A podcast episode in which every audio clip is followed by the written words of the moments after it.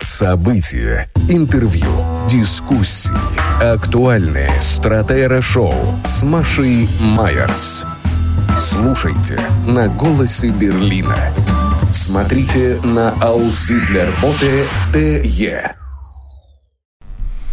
Ну, поехали. 14 часов 9 минут. Здравствуйте. В студии радиостанции «Голос Берлина» и видеостриме на сайте Аузидлербота ДЕ Дмитрий Губин и Маша Майерс. С- Дима, Маша Майерс и. Дмитрий Губин. Маш, можно я тебя прошу сделать одну вещь? Э, Программу составляешь ты. Ты недавно в Германии. А можно сегодня программу сегодняшнего эфира? Ну, я не буду его вести, я предложу свою. То есть как событие я... се- Ответ нет. Отлично, я его принял, а теперь о моей программе. Так, главные события с моей точки зрения, а ты мне объяснишь, почему он не прав. Конечно, в Берлине сегодня это концерт Земфира на Тамподроме. Ты знаешь, что такое Тамподром? Я не знаю, что такое там подробно, но я знаю, что такое... Кто Такая Земфира. Это самая фантастическая, самая знаменитая площадка Берлина, которую вообще основала в 80-м году немецкая медсестра Ирен Мёссингер, которая получила наследство 800 тысяч бундесмарок, и она их вложила в шатер, тогда это был шатер Шапито, но в котором, однако, выступали все, там от Нины Хаген до, до, до Лурида и Боба Дилана, да, и только потом поставили уже современное э, такое вот массивное, но в форме шатроздание в Кройцберге, где и сегодня будет петь Земфира. Вторая тема, которая меня э, довольно сильно ударила в мое нем- немецкое сердце, это э, Немецкий институт экономических э, исследований ДИВ опубликовал данные о том, что, оказывается, во время пандемии расходы на отопление, хотя все сидели по домам, они снизились, но одновременно он опубликовал прогноз, что в этом году они в два раза повысятся. Между прочим, По цене сред- или по объему? по, по цене. По цене, В среднем понятно. сегодня один квадратный метр протопить в год обходится в 7 евро 86 центов. Можете умножить площадь ваших квартир. А будет это вдвое дороже. И третья, пожалуй, новость о том, что вчера вечером живущий теперь уже берлинец Михаил Зыгорь, журналист, автор книг «Империя должна умереть» и «Все свободны», сообщил о создании а, того, что в Германии называется «Gleichgeschlechtliche фамилия», то есть однополый брак а, со своим избранником Жаном Мишелем Щербаком. Вообще, в Германии однополая семья – это рядовое событие, сообщения о ней тоже, имена, возможно, любые, но в российских социальных сетях это сообщение вызвало совершенно невероятную ажитацию с гигантским количеством ГГ. Вот так мне это виделось еще недавно, теперь картина мира изменилась. Ну, там на самом деле и ГГ, и пожелания там счастья молодым, и э, любовь, совет да любовь, ну и прочее, и прочее. Ну, как бы народ, э, знаешь, э, в отсутствие какой-либо адекватной реакции на то, что происходит на территории Украины, на то, что происходит в зоне военного конфликта, на то, что происходит на войне, в общем, конечно, самое а, милое дело это обсудить личную жизнь Михаила Зыгоря, это обсудить вместе с нашей Государственной Думой прока- пропаганду ЛГБТ, которую то запрещают, то разрешают, то наоборот. В Германии с 17 года официально разрешены однополые браки, а до этого были разрешены э, однополые партнерства. И поэтому очень многие люди, приезжая в Германию или вообще сейчас эмигрируя, они делают каминг-аут по одной простой причине. Даже не потому, что оказались в безопасности, но вот этот знак вечной стигмы, что ты человек второго сорта, что ты презираем, что ты преследуем. Вот стигматизация, она прекращается. И ты можешь ходить, ходить по Берлину или другому городу в Европе, там, взявшись за руки, целуясь.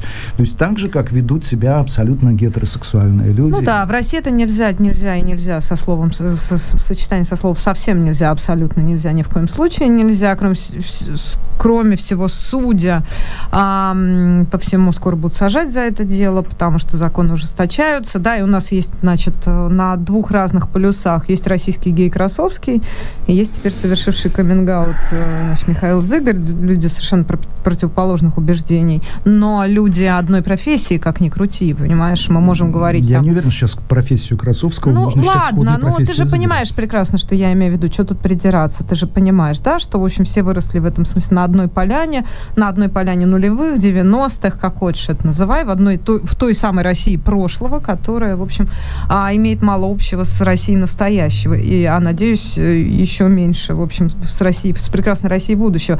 Но, тем не То менее, есть ты да, увлеклась мы- моей повесткой дня.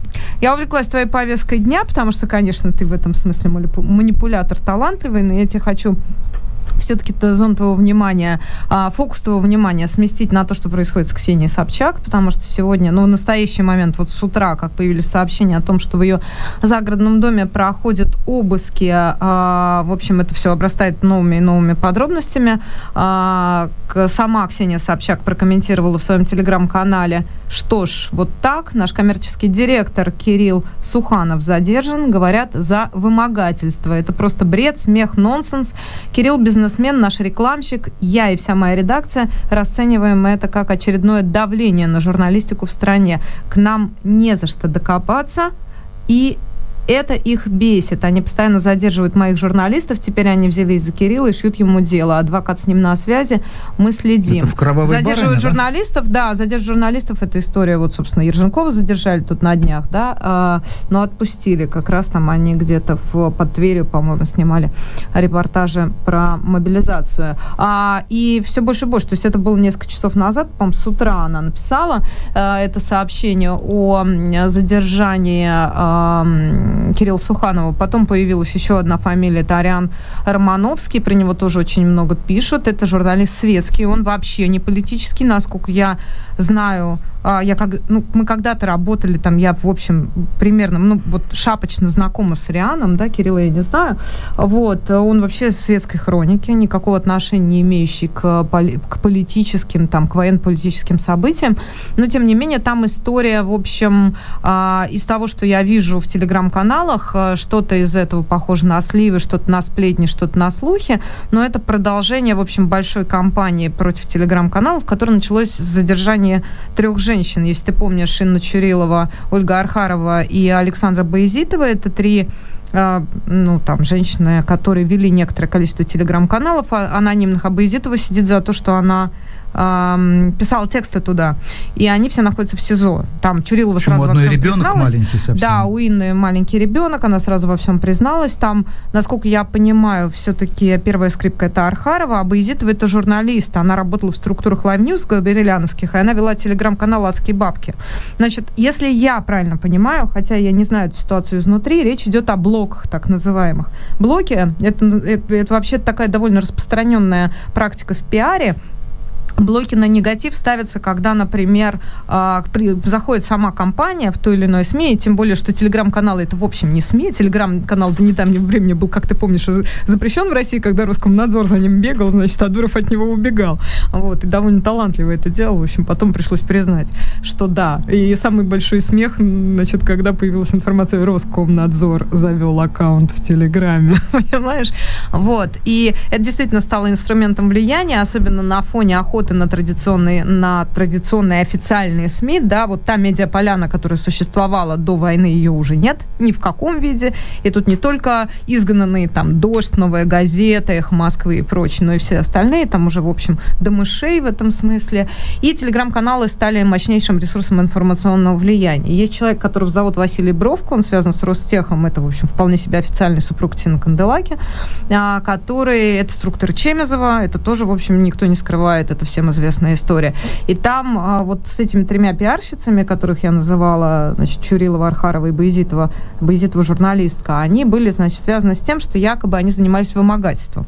Значит, где вымогательство, где блоки? Приходит компания, допустим, корпоративные пиарщики, приходят и говорят, ребят, про нас гадости писать не надо, и дают за это деньги. Это распространенная практика, но в таком, скажем так, в сером пиаре, даже не черный пиар. Ну, слушай, ну сейчас деньги... Приходят, дают деньги на блоки. Сергей есть... Владимирович Кириенко же дает вот на телеграм-канал каналы, поддерживающие власть, он координирует Я борьбу. этого не знаю. Я могу себе представить, что, наверное, где-то в части телеграм-каналов это Ну, работает именно ну, так. слушай, это- это сложная схема такого серого финансирования, которая работает в интересах тех или иных заказчиков. И действительно приходит, ну, в корпоративной а, вот информационной среде, я не говорю про политику и про войну, это распространенная практика. Ставят блоки, заносят деньги, говорят, про нас гадости не Понятно. писать. Начинаются Всё, информационные атаки, и какой-то телеграм-канал, допустим, особенно когда это какое-нибудь слияние, поглощение, когда это два больших бизнес, как бы вот сообщества, два больших бизнес-проекта начинают, извини меня, драться друг с другом в информационном пространстве. Одна компания приходит, допустим, и ставит блоки.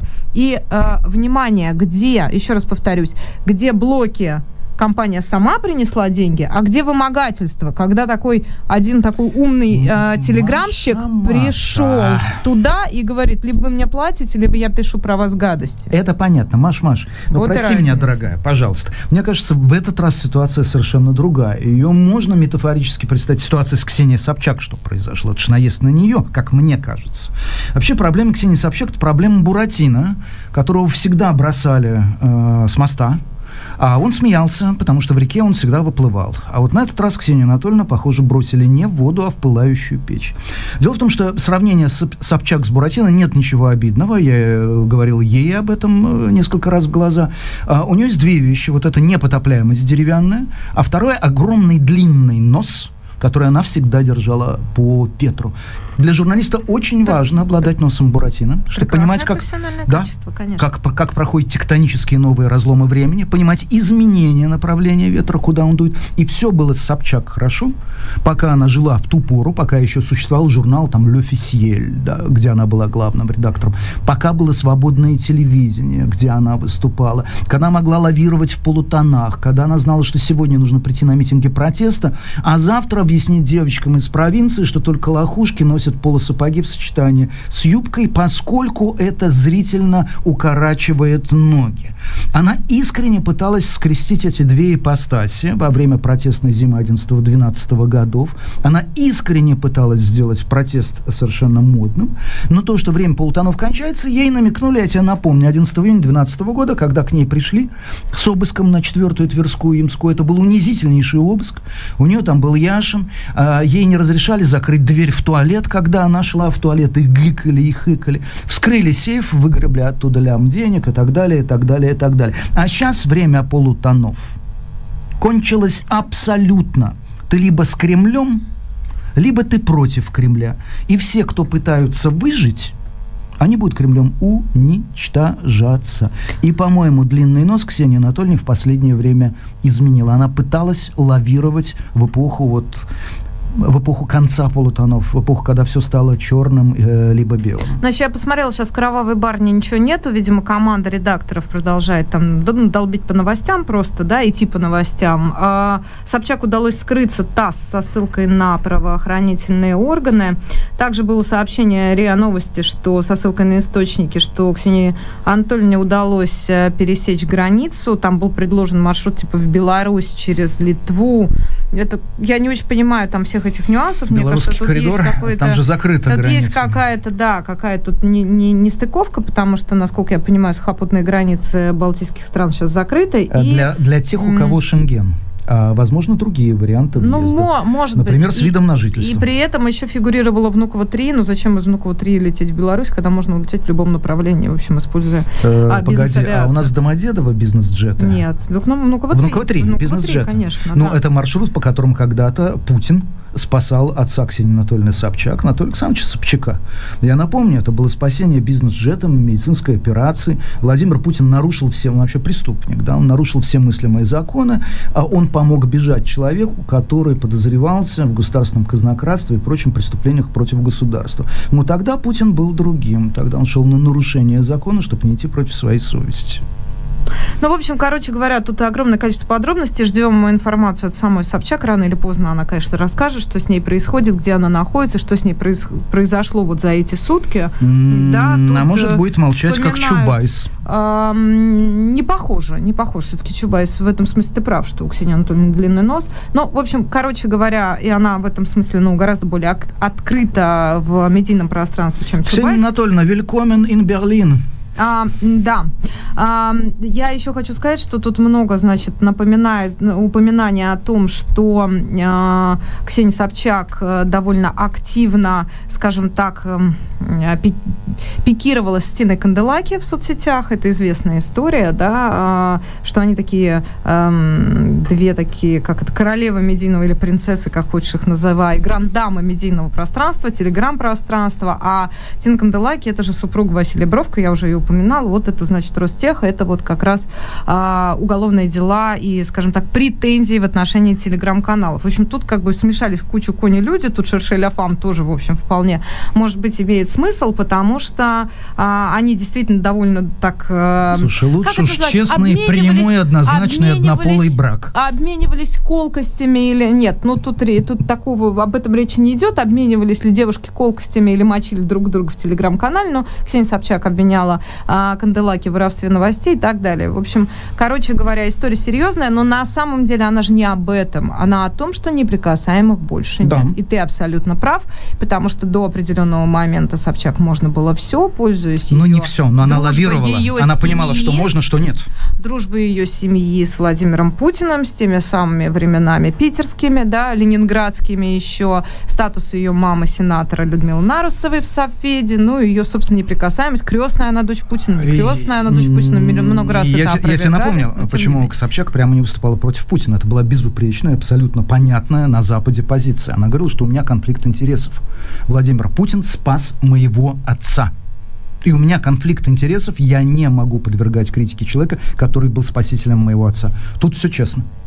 Тут не продерешься. А, да, ну поехали дальше. Значит, мы следим, соответственно, как только будут обновления, будут сообщения. Я еще раз повторю, что Ксения Анатольевна рано поздно сама все расскажет, и скорее рано, чем поздно, поэтому я ждем и внимательно следим за ее информационными лентами. Оксимирон, вот кто мой герой. На самом деле, ты начал с Земфира, тебе это интереснее. Оксимирон попал в новости по двум причинам, сразу с двумя своими песнями. А, вчерашнее сообщение о том, что последний звонок его композиции, каких-то она на самом деле довольно старая, ведь она совершенно не из свежих его творений, она признана экстремистской Российской Федерацией. А, и вторая история, это история про Ойда, это как раз вот свеженькая, что называется. Ойда, там Мизулина-младшая ополчилась на Оксимирона, Елена Мизулина, это та самая, как ее называют, Лига безопасности, нет, нет, э, какая-то э, у нее есть вот это вот из Мишуры какая-то общественная организация, которая там зачем-то следит за нравственностью и прочее. Ты, ты, ты вот, не путай ты перепутала маму с дочкой. Это, это младшая. Младшая это, это Екатерина Мизулина, а старшая это Елена Мизулина. А я сказала, что? Ты, ты сказала Елена. А, прошу прощения. Но Нет, Елена, это Елена Мизулина старшая характерна, конечно, тем, что, коль мы продолжаем сегодняшнюю любовную историю, что она сменила такое количество партий э, в рекордный срок. Она была в яблоке. И я ее помню э, абсолютно убежденной демократкой, верной яблочницей, вот такой вот Ну, знаете ли, времена изменились, э, Дмитрий Губин. Тут уж, в общем, чего греха таить. Ну, а... если продаешь дьяволу душу, э, то, то нужно задорого. идти до конца да. и дочку с собой туда тащить. А, в общем, вот эта самая дочка Екатерина Мизулина заявила, что потребует от Генпрокуратуры РФ признать экстремистской песню «Ой», да? А, песня содержит призывы отделить Санкт-Петербург от России. А знаешь, в какой строчке? Вот отгадай с трех раз. Нет. А Ингрия будет свободной. Ингрия, ну да. Свободной. Это цитата. Ты знаешь, из что этой я... самой песни ты... Ингрия будет свободной. Маша, ты не поверишь. Призывы отделить Санкт-Петербург от России. Обращение в Генеральную прокуратуру Лига безопасного интернета направят сегодня. Это Маш, младшая. А, однажды, 12 апреля, я уж не помню 2000 какого года, когда традиционно в Петербурге от Петропавловской крепости запускают ракеты в разной там форме, в виде лопат, там сапогов, там валенков, самоваров и так далее. Там присутствовал Геннадий Андреевич Зюганов, с которым я там разве что только не расцеловался при встрече. И он запускал ракету, ну, там нужно было кнопку нажать, чтобы запал сработал, с надписью «Ингрия». И мне нужно порыться в своем фотоархиве, потому что, по-моему, у меня есть снимок, где Зюганов дает старт, отделяющийся от Земли и уж точно от Петербурга, от Заячьего острова э, Ингрия. Угу. Вот. А ты знаешь, я процитирую сообщение Мизулина, а потом песенку поставим, правда же? Потом а, еще пару слов скажу. Ну, попробуй. А вот ведь какая интересная выходит история. В начале года иноагент выступил против СВО, сбежал из России, а теперь вернулся с уже новой задачей от западных кураторов бить по межнациональной повестке. Получил наказ. Государство должно быть активнее в борьбе с внедренными в нашу культуру и общественную жизнь провокаторами. Песня признана экстремистской. Почему сразу не включить исполнителя в перечень экстремистов и террористов? Росфинмониторинга задается вопросом автор. Пусть блокируют все счета, пусть исполнитель понимает, что засорять мозги подростков и молодежи идеями по развалу конституционного строя России нельзя. Ничего себе текстик, да? Э, я тебе даже странно, что Екатерина Мизулина не апеллирует к статье 280, часть 1 Уголовного кодекса Российской Федерации, которая гласит о том, как караются публичные призывы к осуществлению действий, направленных на нарушение территориальной ценности, целостности Российской Федерации. Если эти призывы распространятся через интернет, как у Оксимирона, э, то до пяти лет, но это закон для чужих. А я тебе напомню, как Владимир Владимирович Путин обосновывал э, аннексию Крыма, а также э, всех восточных э, украинских э, земель. Он говорил, что право народа на самоопределение является главным правом, прописанным в первой статье Устава ООН. Поэтому Путин, когда ворует чужие территории, не попадает под статью 280, часть первая, там часть первая и вторая внутри еще существует. Он, он тут с ООН. А когда нужно ударить по Оксимирону, он же чужой, он же не свой. Тут ему, конечно, будет закон. Вот совмещение несовместимого, это когда совмещаются разом, не видя противоречия, и девушка с веслом, и дедушка с крестом, это вообще-то э, называется синкретизмом. И я напомню, что в своем эссе «Вечный фашизм» э, великий итальянский мыслитель, писатель, профессор Умберто Эко, вот в эссе «Вечный фашизм» он считал э, именно синкретизм, совмещение, несов... совмещение несовместимого первым признаком так называемого вечного фашизма. При этом, ой, да, отличная песня, на мой, простите, весьма скромный музыкальный вкус. Давайте послушаем Оксимирона, а дальше продолжим. Маша Майерс и Дмитрий Губин. Это «Стратера шоу». События, интервью, дискуссии, актуальные «Стратера шоу» с Машей Майерс. Слушайте на «Голосе Берлина». Смотрите на Ауслидлерботе ТЕ.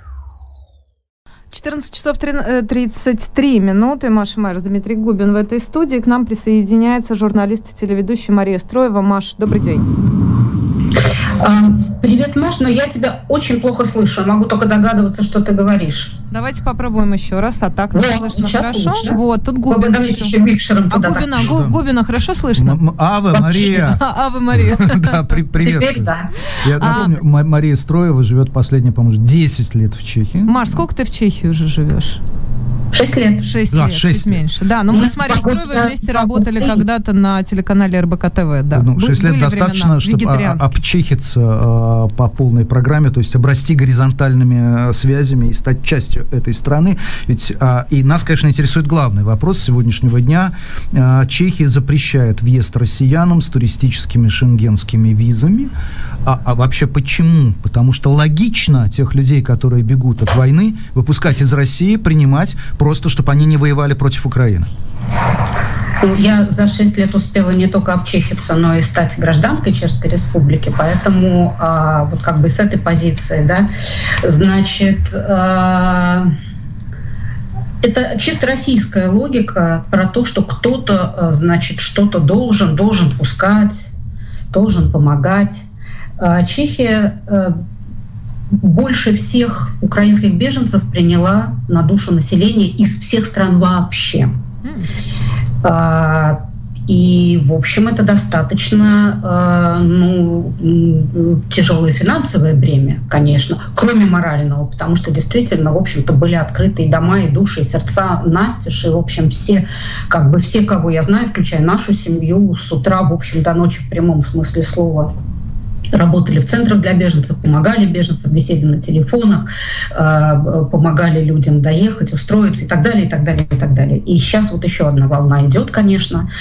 Вот. А в связи с этим э, говорить о том, что кто-то что-то должен открыть для российских э, граждан, эм, я думаю, мягко говоря, мягко говоря, наивно, а прямо говоря, нелепо. Мария, вот. Мария, одну секундочку. Но это не значит, что открытие. Шенгенская виза позволяет по условиям Шенгенского договора ее обладателю свободно пересекать э, любые внутренние границы и въезжать через любую страну э, на территорию стран, входящих в Шенгенское ну, соглашение. Ну, только, собственно говоря, внутри Шенгенской зоны никто ничего и не останавливал. Э, речь идет о том, что запрет, который вступил в действие со вчерашнего дня, э, касается обладателей шенгенских виз, выданных любой страной Евросоюза, которые влетают в Чехию воздушным путем из третьих стран, то есть вне шенгенского, э, вне э, шенгенской зоны. Вот и все. То есть через Германию все, можно, через Францию внутри... можно, а через Чехию нельзя. Именно. И у нас вопрос, почему? Пер, пер, а что почему? Прилет. Что почему? А почему Из можно, можно через Берлин, но нельзя через Прагу? Ну, у нас ну, и через Брно тоже нельзя. Если вы влезая, влетаете э, из стран не, шенгенского, не шенгенской зоны, то нельзя. Точно так же, как это запрещено уже, например, странами Балтии. Если вы въезжаете из Германии, то как бы там никаких границ не, ну, нету паспортного контроля, соответственно, вы можете въехать. Маш, а скажи, пожалуйста, а что, собственно, вот изменилось именно внутри вот этих месяцев, когда уже идет война, то есть после февраля? Чехия выдавала визы в марте, Чехия выдавала, я не помню, когда они... Нет, не выдавала. Нет, не выдавала Чехия. Чехия приняла решение прекратить выдачу всех виз, всех видов виз э, российским гражданам 25 февраля 2022 года. А почему? А чем это объясняется внутри? Это объясняется вторжением, тем, что Россия страна-агрессор, вторжением в Украину это объясняется. Но это напоминает историю с немецкими евреями, которых, допустим, не Ребята, вы не путайте немецких... Ну, слушайте, не надо путать немецких евреев с российскими гражданами. Почему? Я, как еврейка, э, решительно протестую. Не а надо. В чем разница? Если я не прав, Мария, вы можете меня поправить. Объясняю, почему. Потому что для того, чтобы выяснить, э, каковы взгляды россиян, для того, чтобы производить, э, так сказать, селекцию россиян, не впускать в страну путиноидов, не впускать тех, кто поддерживает войну, кто радуется бомбежкам, кто э, Крым наш, кто приветствовал э, вторжение 24 февраля, для этого нужно мобилизовать государство, э, создать специальные структуры, выделить на это бюджетные средства, выделить людей и заниматься этим планово на регулярной основе, тратя на это бюджетные средства, которые нужны для помощи Украине и для поддержки украинских беженцев. Вот и все. Все очень просто и абсолютно логично. Это не значит, сразу добавлю, это не значит, что я в каждом интервью, и вот совсем недавно э, на чеш, э, в интервью чешскому телевидению не говорю, что есть люди, их мало в Российской Федерации, которые сейчас фактически заложники, которые в ужасе, которые... Э, ну, нет у них средств и возможности уехать, вот и раньше не было, и они действительно заложники. И, конечно, по идее, должен э, западный мир выработать какую-то платформу для поддержки этих людей, для спасения этих людей. Да, конечно. Просто сейчас мир немножечко занят другим. Вот, собственно, и все. И в этом ужас и тяжесть этой ситуации.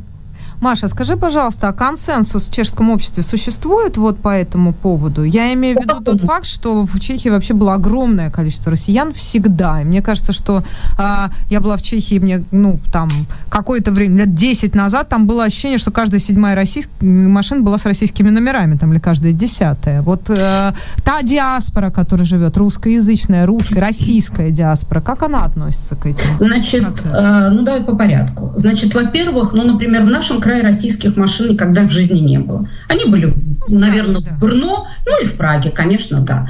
А, вот, поэтому Прага не Чехия. Прага не Чехия. Прага – это главное место, это столица, и это не Чехия. Это раз. Два. Да, действительно, э, очень много было россиян, э, очень многие э, чувствовали себя такими рантье, сдавали свои там квартиры в Москве, в Питере, жили на, это, на, это, на эти деньги в Праге. Никто, в принципе, в массе своей не заморачивался ни изучением языка, ни получением разрешения на работу. Сейчас паника среди них, насколько я знаю. Правда, я с этой диаспорой категорически не, как бы не, не не пересекаюсь и как бы очень мало э, кого оттуда знаю.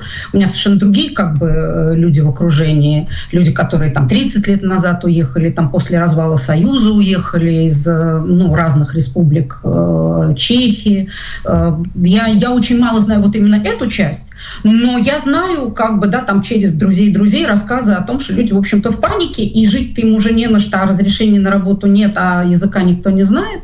Вот, поэтому, как бы, это как бы совершенно отдельная тусовка. Это, знаешь, как, эм, как наверное, как эм, вот эм, Бруклин, да, вот это вот как бы вот эта часть, да, которая всегда говорит по-русски, и даже вот американские полицейские учат русский язык, так, они такие, они уехали из России, но не, но не уехали из России, и они ни, никак не смешались, они как пленочка вот эта масляная были сверху, они никак не смешивались с Чехией, с чешской страной, с Чешской республикой.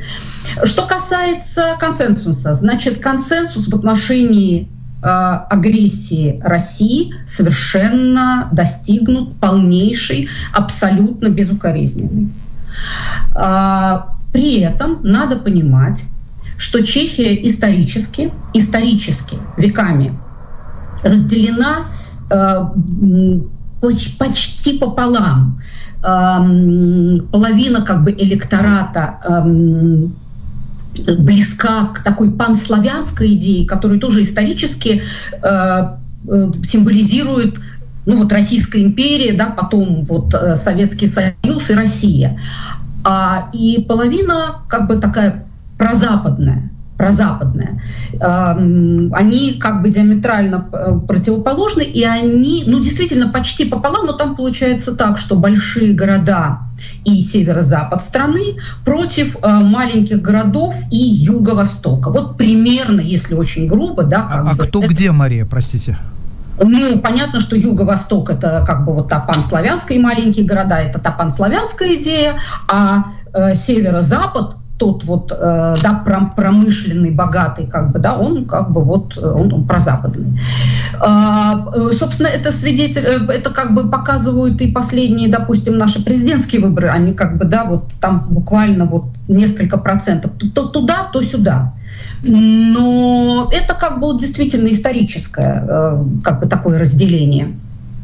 Но у нас многопартийная система, у нас сейчас у власти э, абсолютно прозападная коалиция, и более того, э, несмотря на все как бы, ну, вот, сложности нынешнего периода, по последним опросам подавляющее большинство, более 80% избирателей чешских э, если бы выборы состоялись прямо сейчас, не изменили бы своих предпочтений, голосовали бы именно вот за эту же правящую коалицию. Маш, если ты сегодня россиян, ну, житель Чехии с российским паспортом, у тебя ВНЖ или ПМЖ, не принципиально, но ты не гражданин еще, у тебя есть проблемы? Открыть счет в банке, я не знаю, снять квартиру, устроиться на работу, в каких-то, в каких-то коммуникациях с людьми, да, вот эти ну, конфликты, мы их наблюдаем, конечно, в Германии, вот если они в Чехии Маш, главное это проблема с коммуникацией в том, что, я повторюсь, россияне э, не привыкли учить языки страны пребывания. Mm. Понимаешь? Мы не учим языки массово. Люди живут здесь по 20 лет, не могут «здрасте, до свидания» сказать. Но ты как бы об о них говоришь вот, с, ну не знаю, как с презрением. С, с, да, с абсолютно. Я, я абсолютно, я всегда, я это говорила еще в России, Маш, потому что нельзя быть свиньей, приезжать в страну, и не учить, жить там и не учить язык. Я считаю это свинством. И Мари... никогда этого не скрывала. А, Мария, вот, я... поэтому Извините, пожалуйста, просто я хотел бы вернуться от проблемы с визами и э, задать вам следующий вопрос. Я прекрасно понимаю, что русские представляются единой массой издали, которая вот за Путина поддерживает войну, и данные социологических опросов э, это как бы подтверждают. Но среди них есть огромное количество людей, не такое маленькое, которые в ужасе, которым реально грозит посадка или огромные проблемы и так далее. Вопрос, как отделить. И была идея, высказанная в свое время э, Гарри Каспаровым и Дмитрием Гудковым, Которая вызвала огромный, там, огромную реакцию эмоциональную. Это так называемый паспорт хорошего русского. Идея, которая очень, с моей точки зрения, неудачно сформулирована, но в принципе она состоит в том, что ты декларируешь публично свое осуждение войны. Вот у тебя есть запись, ты поставил под ней свою подпись. А в Германии, например, все, под, под чем ты поставил свою подпись, является юридическим документом. И тогда, да, вот если человек обязан тогда публично сказать, я это осуждаю, я это не разделяю, я, условно говоря, я хороший с точки зрения Запада русский. Как вам эта идея? Лично вам? Значит, ну понятно, что да, сформулировано совершенно чудовищно. А, все сразу вспомнили нансовские паспорта. Э, понятно, что да, какой-то, вот я уже как бы сказала, что, конечно, какой-то механизм должен существовать. Да, в Чехии, безусловно, тоже честно пролашение, то есть такой документ, который ты подписываешь, является юридическим документом. Безусловно, это в цивилизованном мире принято. Но понимаете, в чем дело? А, э, мы, мы же как бы все понимаем, что подписывать будут и те, кто, кому как бы и соврать несложно, правда? Да. Не только те, кто... Но и ответственность за это может наступать. Ну, ну да, но они уже въедут. Ну они уже въедут. Ну так ответственность, это здесь, значит, надо на месте уже с этим будет разбираться. А я жалко, вернусь, да. я вернусь к этой мысли. А, у нас на 10 миллионов 400 тысяч украинских беженцев. Это женщины и дети в массе своей. И вот сейчас 10 миллионов населения, 400 тысяч беженцев. И страна занимается ими. Сейчас э, создавать органы власти, выделять деньги на то, чтобы сортировать хороших и плохих русских, простите, но я использую это, это понятно, что это звучит жутко, и, конечно, это, да, ну, такое грубое преувеличение. А, э, это просто, просто никто не может найти даже на это деньги. Понимаете? У нас сегодня вот рассматривается бюджет в парламенте, да, представляет наш премьер, и э, он назвал этот э, бюджет военным и кризисным. При том, что у нас экономика растет, и вроде как, ну, грех жаловаться, и тем не менее. Поэтому, э, да, конечно, я понимаю, что, что это необходимо, что эти люди заложники, я повторюсь. Но я вот правда, э, пока что ни в каких разговорах, ни с какими умными людьми не нащупала для себя ответ на вопрос, как это можно сделать. Чехия Э, запретила выдачу всех виз, но оставила квоту на гуманитарные визы. Вот они, именно они очень индивидуальны ведь. Это есть. Это есть. А, Маш, еще один вопрос по чешской повестке. Это памятники. Собственно, вот я помню эту историю с Коневым, да, которого убирали там решением местных муниципальных властей. И сегодня прочитала у Адагамова, э, значит, про то, как постамент очередного памятника советскому солдату там э, это самое раскрасили в виде стиральной машины. Стиральная машина – это символ мародерства, да, со стороны ВСРФ, который происходит на Украине. А, собственно, что с этим происходит? Как общество на это реагирует? Есть ли какие-то попытки защитить, ну или разделить вот э, историю память о Второй мировой войне с нынешними событиями? Значит, э, давайте вернемся к памяти о Второй мировой войне. Значит, э, каждый год накануне 8 мая, я э, думаю, что и в Германии тоже, я абсолютно убеждена. Ну, правда, там как бы, да, понятно, что лишний раз как бы люди постараются не это, но э, там другая ситуация. Но в Чехии это точно. Значит, Чехия попала из одной оккупации в другую. И чехи это очень хорошо помнят времени прошло немного. И э, есть, например, известная история, э, боюсь соврать сейчас, какой это южный город чешский. Э, там есть памятник неизвестному солдату. Он абсолютно идеально содержится, как и все памятники. В Европе содержат аккуратнейшим образом, ухаживают, красят за всеми памятниками военными, за всеми. Вообще за могилами ухаживают.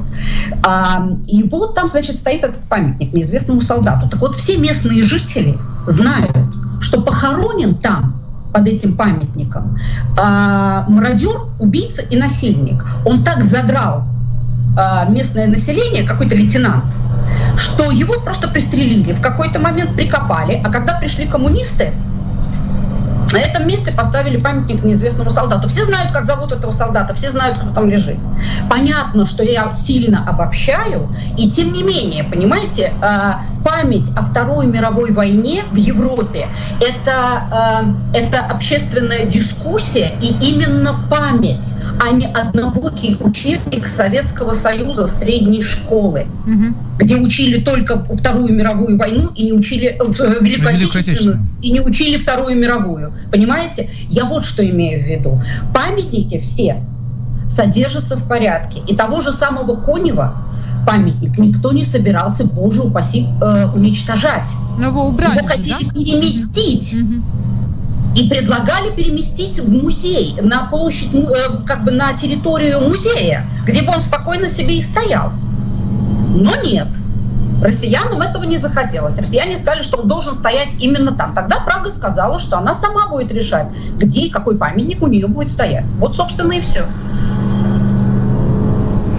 И еще два момента, Мария. Э, я дико рад, что вы принимаете участие в нашей программе, потому что слышишь Чехословакию, слышишь другую сторону. Э, есть два логических аргумента в пользу того, что все-таки нужно впускать. Сейчас, ребят, я закрою, подождите, что меня тут траву так стригут соседи, что я ничего да, не появился некоторый шум, я... и я, в общем, а, пыталась а, угадать уехали. его природу. Я Оказывается, думаю, это стригут, стра... стригут траву. Все в порядке, да, да. бабье Все... лето, можно снова стричь траву.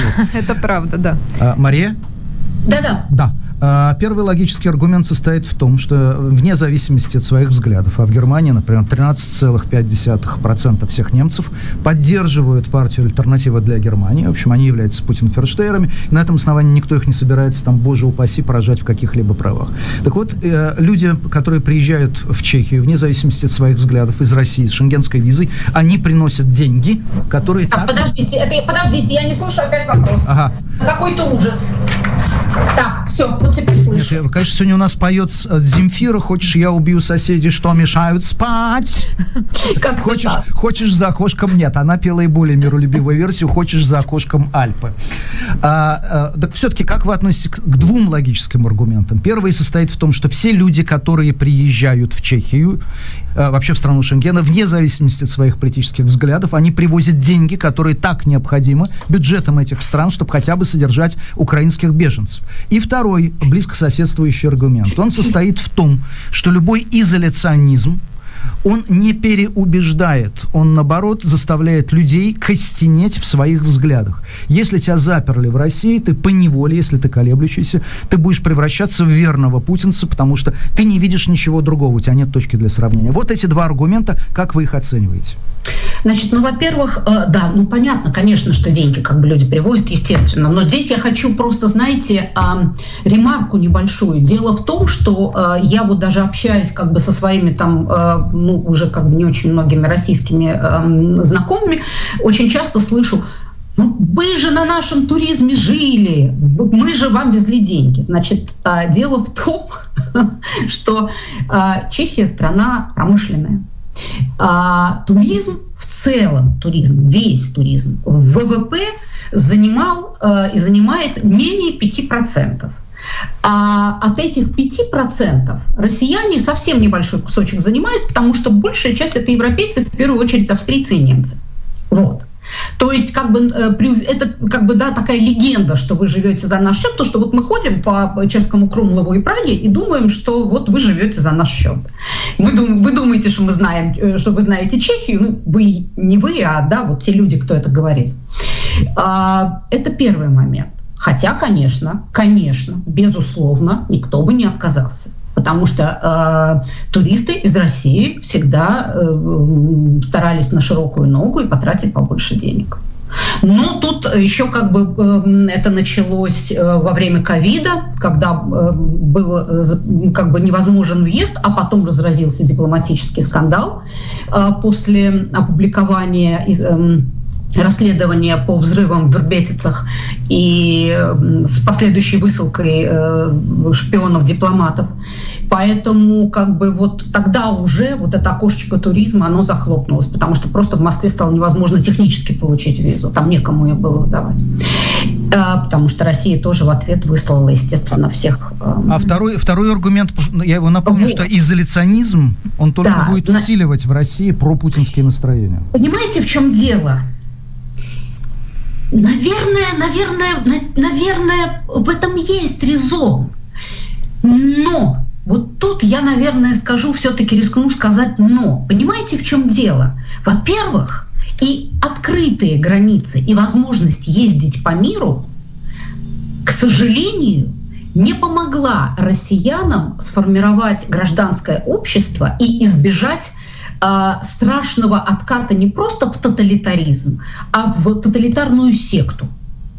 Да? Поэтому совершенно э, нельзя утверждать, что вот если мы им сейчас все-таки да, оставим окно в Европу, то они вот вдруг знать тара-тара там, тара-там и сразу прозреют. Э, уже как бы уже в это мир не верит. Это первый момент. А второй момент, понимаете, в чем дело? Боюсь, что мир от России устал. Банально, понимаете? Вот просто. Но это невозможно. Это невозможно. А, это, это, это страшно, это жутко. Ты видишь перед собой а, тоталитаризм и, и в общем-то, ну что уж там, давайте называть вещи своими именами. Национализм и, на, и нацизм национализм на самом деле это широкое понятие, нацизм натуральный. А, а, мы видим а, геноцид по отношению украинскому, к, к украинскому народу, мы видим уничтожение украинцев именно по принципу того, что они украинцы, мы видим уничтожение бомбардировки мирных городов, и мир не может на этом фоне забивать себе голову еще и проблемой россиян. Вот я боюсь, что, что это чувство сейчас... Оно превалирует. Думаю, да. Над рациональными аргументами. Я правильно понимаю? Что-что? Чувство сейчас превалирует над рациональными аргументами. Да я не уверена, что это рационально, повторюсь. Я не уверена, что в этом есть рацию. Потому что у России было окно в 30 лет. Ну вот, они не были изолированы. Чем им это помогло? Почему сейчас изоли... эта изоляция будет хуже, чем... Каким образом это повлияет? Ну, у них была возможность. У всех у нас была возможность. Чем нам это помогло? Как мы уберегли свою страну? Вы в Берлине, я в Чехии. Маша, а правда вот экономически не нужны уже ни российские там логистические пути, ни российские полезные ископаемые, ни нефть, ни газ, никакого ли, вида коллаборации с российскими там, я не знаю, экономическими предприятиями. Все, как бы развод и, как это говорили, тапочки по почте. И ну, смотри, значит, э, если ты вспомнишь, когда мы с тобой работали на РБК, ко мне приходили всякие умные дяденьки и тетеньки не менее умные э, из западных компаний, которые выходили на российский рынок. И вот все 10 лет в эфире у себя я слышала слово «потенциальный рынок», «потенциальный рынок». Вот понимаешь, главным было слово «потенциальный». То есть огромный российский рынок рассматривался, безусловно, как гигантский потенциал для бизнес-успеха. А когда этот потенциал реализуется, и реализуется, никто толком сказать-то не мог. Понимаешь? Понятно, что жалко терять такой рынок. Он немцы до последнего держались. Понятно, что было бы прекрасно взаимодействовать и работать. На деле получилось вот что. Я боюсь тебе соврать, по-моему, в 2016 году, когда уже два года действовали санкции, введенные после Крыма, и антисанкции, которые Россия ввела в ответ, а, делала ряд статей. У нас минута, для... Маша, прости, пожалуйста. Одна минута. Что-что? Одна минута, прости. А, ну вот, короче говоря, значит, в статьях этих я расследовала как раз кто и э, что утратил в результате вот разрыва этих связей. Но Россия это утратила безусловно больше. Запад уже переориентировался. Вот эти углеводороды — это, в общем-то, последнее, что действительно вот держало. Ну вот так, да? Ну, думаю, что да. Понятно, что это опять же тоже очень грубыми мазками, но где-то так, да.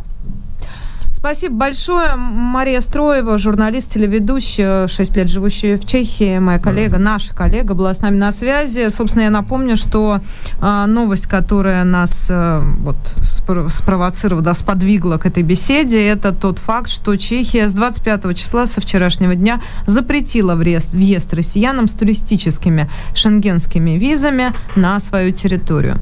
Ну, имеется в виду первичный влет да, из третьих стран на территорию э, ЕС на территории Шенгенской. Я просто читаю свежие зоны. новости, что Андрей Мельник, бывший посол Украины в Германии, продолжает всех троллить в Германии. Ну ладно, видимо, в следующем части чуть-чуть скажем. Губины События, интервью, дискуссии, актуальные стратера-шоу с Машей Майерс. Слушайте на «Голосе Берлина». Смотрите на Аусы для работы ТЕ. 15 часов 9 минут. Еще раз э, добрый день. Маша Майер, Дмитрий Губин в этой студии. Дим, добрый день. Да, добрый день. В нашей студии гость. Я а... хочу сначала да, по новостям буквально два слова сказать. У полиции было постановление о задержании Ксении Собчак, но ей удалось скрыться. Она покинула Россию, въехав в Литву через Белоруссию. Об этом сообщает ТАСС. По нашей информации пересекла границу по израильскому паспорту. Это телеграм-канал Мэш сообщает. Также есть сведения, что Ариану Романовскому предъявлено обвинение по части 3 статьи 160 63 УК РФ – это вымогательство в особо крупном размере. Свою вину экс-главред Татлера не, не признает. Ну, то давай, да, лучше я закончу новость, которую мы начали в конце прошлого часа. То, что уехавший в Украину бывший посол э, Украины в Германии Андрей Мельник э, не остановился в троллинге э, ведущих немецких политиков. Он троллит сегодня и премьер-министра Саксонии Михаила Кречмера, и федерального президента Штайнмайера, и председателя социал-демократической партии Германии САС Кио э, Эскин. Вот, в частности, он пишет ей, э, обращаясь к ней в своем твиттере, э, «Здравствуйте, э, значит, дорогой, э, следует название аккаунта. Э, ваш мучитель никуда не делся, вы слишком рано обрадовались. Киев гораздо ближе, чем вы думаете. Социалистический привет из Украины, который каждый день бомбит Россия. А вы отказываете нам в леопардах. Леопарды, естественно, э, разумеется, э, танки. Ну и так далее, и так далее. Я думаю, что тема будет довольно живо обсуждаться в Германии, потому потому что Андрей Мельник, безусловно, тот человек, который взрывает общественное пространство и, как некоторые считают, значительно ухудшает отношения между Германией и Украиной. Но это мы завершаем новости. И, да, а, и можем себе позволить уже обратиться к нашему гостю и все внимание ему. Да, и я рад вам представить э, в нашей студии сегодня человек, визит которому в обычное время стоило бы нам известное количество э, евро. Э, неизвестное да, даже, даже неизвестное количество евро, я боюсь подумать, да, что было бы без скидки.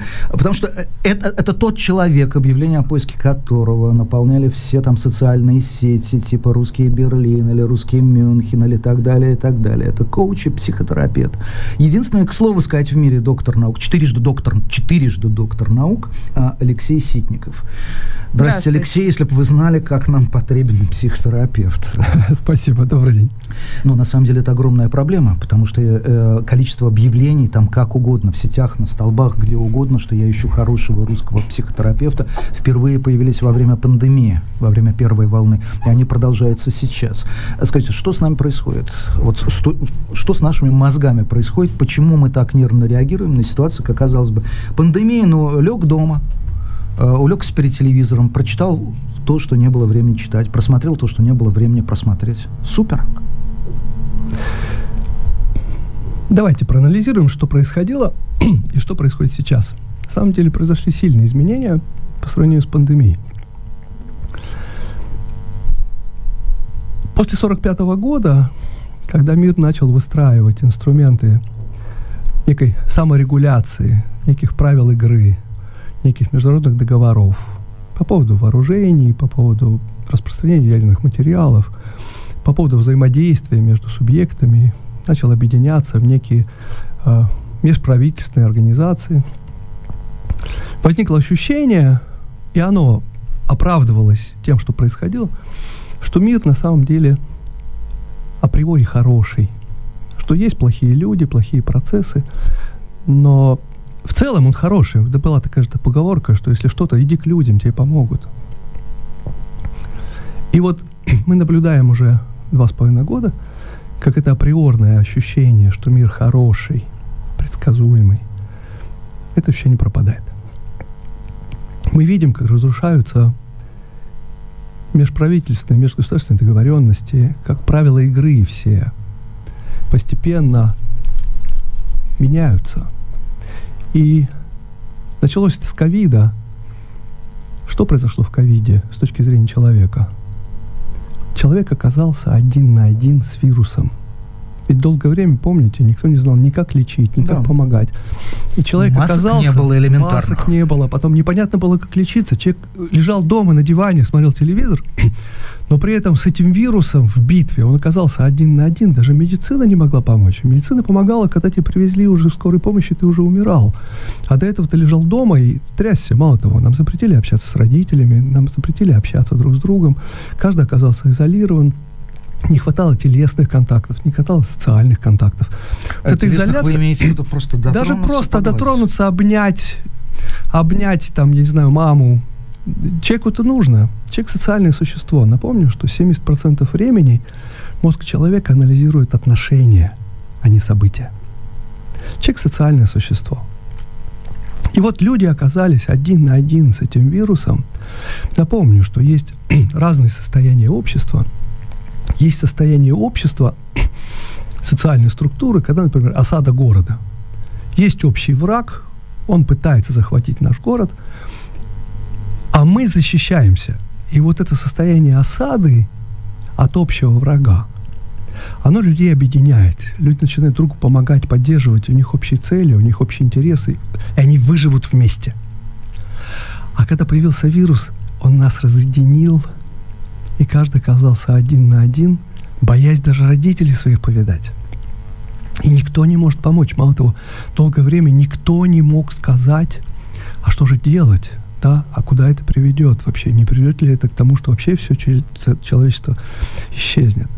И это вызвало состояние с точки зрения психотерапии, состояние так называемого посттравматического стресса. К чему приводит посттравматический стресс? Напомню, когда был SARS, в 2013 году в Китае была клиника, в которой было 500 человек больных и, и врачей. И когда вдруг обнаружили SARS, то всех врачей и больных изолировали в отдельных палатах, запретили общаться друг с другом, с внешним миром, всего на месяц. Это птичий грипп, да, или что нет, это? SARS, нет, это, это ков SARS-2. Да, это предшественник ковида. А, предшественник. Но если SARS, он естественный, то понятно, что уже точно доказано, что ковид – это искусственный вирус, нарезан, очень точно, хорошо нарезан. И, и когда был SARS в 2013 году, вот одна клиника, всего, всего 30 дней эти люди находились в изоляции друг от друга и от внешнего мира не имели возможности лично общаться, ну, только по телефону. И когда в 2016 году изучили их физиологию, просто взяли этих все 500 человек, и врачей, и пациентов, просто подвергли полному э, физиологическому обследованию. Так вот, оказалось, что у всех 500 человек повышенный кортизол, повышенный адреналин, повышенная глюкоза, гипертония, диабет, повышенное потребление алкоголя и наркотиков – и пониженный иммунитет. В больнице потребление... Через, а, через три года. года. То есть года. месячная изоляция от социального взаимодействия при том, что они все-таки находились вместе. Они, они не там были отдельные палаты. Отдельные палаты. Все были в отдельных палатах, а, не общались все. друг с другом, им просто продукты передавали. А. И вот месячная изоля... изоляция в одиночке, несмотря на то, что был мобильный телефон, они смотрели новости, то есть они понимали, что происходит. Это не, не в подвале сидели. Даже через три года организм сохранял вот эту посттравматическую ситуацию. Я единственное только, Алексей, я обязан добавить, что, допустим, один из крупнейших э, генетиков в России, популяризатор науки Александр Панчин, или такой популяризатор науки, как Илья Коломановский, или микробиолог, автор лучшей книги на русском языке про ковид э, Ирина Якутенко, которая вот сидела ровно там же, э, где сидите сейчас вы, они будут категорически не согласны с э, вашим утверждением, что э, вирус ковида создан искусственно. Я просто обязан это сказать. Я, я, я не ставлю целью переубедить. Вы знаете, мне повезло, я, у меня очень хорошее образование. Я закончил Новосибирский государственный университет. И вот эта а, лаборатория «Вектор», да. которая в Новосибирске. Э, четвертый класс защиты, да? да. Четвертый класс. Все зафлабы и профессора в «Векторе» — это мои одногруппники. Поэтому я с ними общаюсь, я часто езжу в Академгородок и общаюсь с ними, и мы расшифровали, я видел расшифровку генома ковида. Последние новости, последнюю неделю, огромное количество сообщений о том, что доказано, что ковид искусственно созданный вирус. Я поверю, как мы с вами, публик... Мы я, с вами не микробиологи, поэтому да, предлагаю эту версию, так сказать, я, я, подвесить. Вы сказали вашу версию, да. я высказал да. не свою версию, Давайте, а давайте ее подвесим, версию. пусть Хорошо. это обсуждают микробиологи. Я не микробиолог, я там нейрофизиолог, психотерапевт, коуч, поэтому я просто вижу последствия, я вижу, как это влияет на людей. Что происходит с людьми, которые находятся в таком посттравматическом стрессе? Что такое вообще стресс? Стресс – это не специфическая реакция организма на то, что как бы бессознательный понимает, что что-то будет происходить, но не понимает, что. У нас есть в голове структура, которая называется ретикулярная формация. Это стволовая структура рептильного мозга, которая отвечает за анализ значимости внешних факторов. Она постоянно следит за тем, что происходит вокруг, для того, чтобы понять, что опасно, что не опасно, что полезно, что не полезно. То есть значимость для меня, для моего организма того, что происходит во внешнем мире. Она очень хорошо подстраивается под сигнал внешнего мира. Например, мать, уставшая весь день с маленьким ребенком, который весь день плакал, у него болел живот или что-то происходило, она ложится спать, она телевизор не слышит, она не слышит, что там муж ее там говорит по телефону, она не слышит, что там на улице сейчас происходит. Она устала, она засыпает. Но она слышит ее мозг только ребенка. Слышит только все, что связано с ребенком. И стоит ребенку просто зашуршать или вскрикнуть, она тут же просыпается. Хотя, если будут взрывы по телевизору, то она не будет просыпаться. Может, подтверди или опровергай? Мозг ее, вот эта ретикулярная формация, настраивается на спектр звуков, связанных с ребенком, и она просыпается через сотую долю секунды. Она успевает его поймать, если он даже просто падает с кровати. У нас зрение работает 24 кадра в секунду, а она просыпается через сотую долю секунды, успевает его поймать перед землей. И вот эта ретикулярная формация, она понимает, что что-то происходит и не понимает, как надо реагировать. Есть две структуры у нас вот здесь, вот около височных долей, они называются амигдалы. Эти амигдалы отвечают за принятие решения. Это бессознательные структуры, которые принимают решения. Мне драться, бежать или сдаваться. Но если информации не хватает, пока им не хватает информации для принятия решения, эти миндалевидные тела, амигдалы, они вызывают состояние тревожности и страха. Кстати, напомню, последнее исследование буквально месяц назад оказалось, что педофилия – это недоразвитость миндалин, вот этих миндалевидных тел. И поэтому педофилия не лечится, и вот сейчас очень многие парламенты принимают решение о пожизненной изоляции педофилов, потому что, потому что вылечить нельзя. В Европе? Вылечить нельзя вылечить нельзя. В Европе? Я, честно говоря, первый раз об этом слышу. Если бы вы мне сказать, в каком из европейских парламентов идет такое обсуждение. Дело в том, что мы в стране, где возраст согласия 14 лет. А в России это было бы уголовным преступлением. И здесь известны случаи, ну, например, когда дядя э, с, как это будет там, в, с племянницей, да, у них была связь, ей было 14 лет, и был суд и суд его оправдал, и они, по-моему, сейчас живут э, счастливо. Была я вам напомню, что я вам напомню, что в, на Руси девушек отдавали и на Ближнем Востоке девушек за замуж отдавали в 12 лет. Ну, это у Пушкина. Да, а было мне, а было, а Ванюша был меня младше, а было мне э, Свет, рифма да. Пушкина, было мне 12 лет. Да. Поэтому разные нормативы, что называть педофилией, потому что разные нормативы, что называть сексуальным там, взрослением там, и осознанным принятием решения. Это совершенно разные культуры, разные имеют точку зрения на эту тему. Но теперь, вот представьте себе, я иду по лесу и понимаю, что вот там по тени за деревом кто-то стоит. Темно, страшно. Что происходит? Выбрасывается кортизол, главный гормон стресса, да, он приводит к повышению адреналина и расщеплению гликогена в глюкозу. Почему? А потому что организм понимает, что сейчас надо будет что-то делать. Драться, бежать, что-то, какие-то активные действия. Он не понимает, что именно. Он не понимает, я буду драться, либо я буду бежать. Но на всякий случай надо поднять давление, чтобы прокачать кровь к мышцам, головному мозгу и к органам чувств. А откуда кровь взять? Можно взять только перераспределением. И организм принимает решение через, опять-таки, кортизол и адреналин, что сокращаются сосуды внутренних органов, в первую очередь желудок, кишечник и половые органы, и перераспределяет эту кровь к мышцам, головному мозгу и к органам чувств, потому что сейчас надо выживать. Сразу же внутри тела в разы понижается иммунитет. Кортизол с адреналином в разы понижают иммунитет, особенно в тех зонах, где снижается кровоток. Соответственно, меньше крови, меньше, меньше лейкоцитов, лимфоцитов. Соответственно, сразу сгущается кровь для того, чтобы в случае пореза не потерять всю кровь.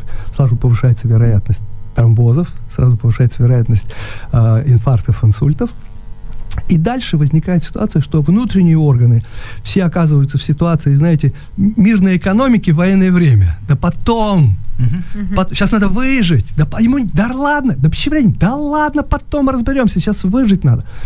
И кровь вся идет к мышцам, головному мозгу, к органам чувств, потому что сейчас надо будет что-то делать.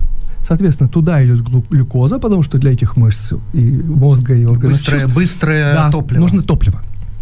И вот когда это недолго, когда я через минуту увижу, что вышел волк, это не страшно.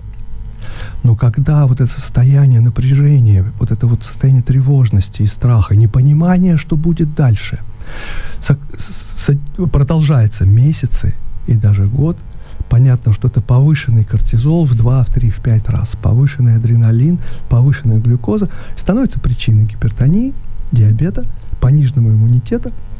А где иммунитет понижен? В первую очередь желудочно-кишечный тракт, соответственно, желудок, пищеварение и половая система, вот она причина огромного количества мужчин заболеваний, соответственно, от простатитов и аденом, а у женщин все гинекологические проблемы. Тот же плюс язва, плюс синдром раздраженного ну, кишечника. Язва, это, если вы про язву желудка, это вирусное все-таки заболевание, за что была вручена Нобелевская Стоп. премия не тогда. Стоп, я же вам сказал, что понижается иммунитет. Иммунитет то, работает и на бактерии, и на вирусы. Соответственно, иммунитет, обычный иммунитет справляется и с вирусами, бактериями. Вот сейчас я по столу проведу, потом возьму кусок хлеба, да, миллиарды бактерий я погрузил внутрь. Нормальный иммунитет справляется с этим. Раковые клетки образуются в организме любого человека сотнями каждый день. У младенцев даже. Но нормальный иммунитет с ними справляется как только за счет повышенного кортизола и повышенного адреналина там меняется не просто снижается кровоток к внутренним органам, там еще и меняется соотношение Т-хелперов, Т-супрессоров в сторону Т-супрессоров. Сильнейшим образом блокируется иммунитет. Я вам приведу пример. Если у человека отек квинки, то есть сильнейшая аллергическая реакция – что делает скорая помощь? Если скорая помощь вызвали и сказали, что у него отек квинки, они прямо в лифте, когда поднимаются к нему, в шприц заливают стократную дозу искусственного кортизола, преднизолона, и подбегают к нему, колят ему, потому что день, время на секунды, колят ему этот преднизолон, искусственный кортизол, и через несколько секунд иммунитет снижается ровно в 100 раз. Стократная доза кортизола уменьшает иммунитет ровно в 100 раз. Соответственно, тройной кортизол, если во время вот этого вот состояния тревожности, да, это тройной, пятерной кортизол, значит, иммунитет снизился в 3-5 раз. А значит, вероятность онкологии, вероятность Заросла. любой заболевания вирусного, бактериального, грибкового в организме, это, это вероятность там, гинекологических заболеваний, это вероятность там, мужских заболеваний, вероятность любых заболеваний в кишечнике, дисбактериоза, синдрома раздраженного кишечника, это вероятность вирусных заболеваний в желудке. Алексей, вы не представляете, как вы нас всех утешили. Да, но я вас утешу. Я вас утешу. Когда я иду по лесу и вижу, и понимаю, что есть опасность, у меня вызывается состояние неспецифического стресса. Но если я увидел, что за деревом прятался волк, и он вышел, и я понял, что это волк, мои ассоциативные зоны коры сразу вычисляют, что, ага, волк, волки не лазят по деревьям, значит, спасение залезть на дерево. Как только я наметил дерево и понял, что я к нему буду бежать, я поставил цель, все, что связано с целью, мотивацией, предвкушением спасения, сразу начинается выработка другого нейромедиатора, который называется дофамин. Дофамин – главный гормон мотивации. Это предвкушение, волнение, сексуальное волнение, да?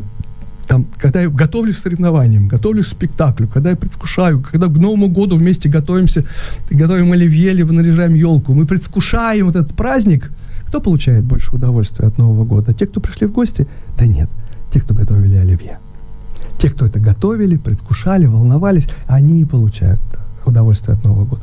И как только я поставил цель, начинается выработка дофамина. А у дофамина метаболическая цепочка следующая. Это фенилланин, незаменимая аминокислота, превращается в тирозин. Из тирозина, уже заменимой аминокислоты, происходит производство норадреналина, из норадреналина дофамина. Так вот, когда начинается накапливаться дофамин, потом он выбросится, когда я получу то, что хочу. Вот оргазм, это же выброс дофамина, да, я долго готовился, волновался, и вот произошло, да, это кажется, что он где-то внизу, это здесь, в голове. Так вот, начинается накопление дофамина, и при производстве дофамина начинается производство огромного количества норадреналина. И в организме человека, который знает, что делать, и вот эти миндалевидные тела приняли решение, что я не буду драться, я не буду сдаваться, я побегу, и начинаю бежать, возникает замена адреналина на норадреналин. А норадреналин восстанавливает соотношение Т-хелперов, Т-супрессоров в сторону Т-хелперов, и, восстав... иммунной системы, причем и восстанавливает иммунитет до базового уровня, уровня. Дело в том, что нет ни одного вещества, которое можно быстро, разово поднять иммунитет. Но главное, чтобы он просто не опускался. Нормального иммунитета у человека достаточно, чтобы справляться со всеми заболеваниями, предотвращать в том числе онкологию. И как только человек поставил цель и начал к ней идти мыслительно, либо физически, тут же организм, мозг, органы чувств потребляют этот кортизол, адреналин и глюкозу, в крови и в голове очень много норадреналина, который восстанавливает с кортизолом вместе базовый иммунитет. И поэтому человек, который поставил цель и к ней идет, который живет своим будущим, образом будущего и двигается, эти люди не болеют в этой ситуации, в любой стрессовой ситуации, когда человек принял решение, что делать, неважно, оно правильно или неправильно, двигается к этой цели, держит ее в голове, он этим себя за волосы просто вытаскивает в нормальный иммунитет, восстанавливаются все процессы в организме, человек сам себя спасает. Помните, личный врач Наполеона, который, кстати, придумал скорую помощь, еще в 1812 году писал, что если солдатам, которые лежат в госпитале, говорить, что мы побеждаем, они представляют себе эту победу, то даже кости быстрее срастаются. И вот это единственное решение, которое может принять человек. Мы не можем поменять мир сегодня. Да? Сегодня мир действительно в очень сложном состоянии. Мы не понимаем, что будет завтра. Сейчас эти разговоры, особенно когда начались разговоры про ядерное оружие, что три года назад никто не сказал бы, что эти разговоры будут, и вам тоже. Да вы бы руку дали на сечение, что такое невозможно в цивилизованном мире. Так вот, в связи с тем, что сейчас никто не понимает, что будет происходить, все находятся в этом посттравматическом стрессе, это действительно стресс. У всех повышенный кортизол, у всех непонимание, что будет завтра, боязнь за своих детей, за своих родителей, за свое будущее, за свой бизнес, да, за свое, за свое, не знаю, так сказать, нормальный образ жизни. Согласитесь, там ну, миллиард людей находится в состоянии, в состоянии тревожности. Это состояние тревожности решается только тем, что человек должен где угодно.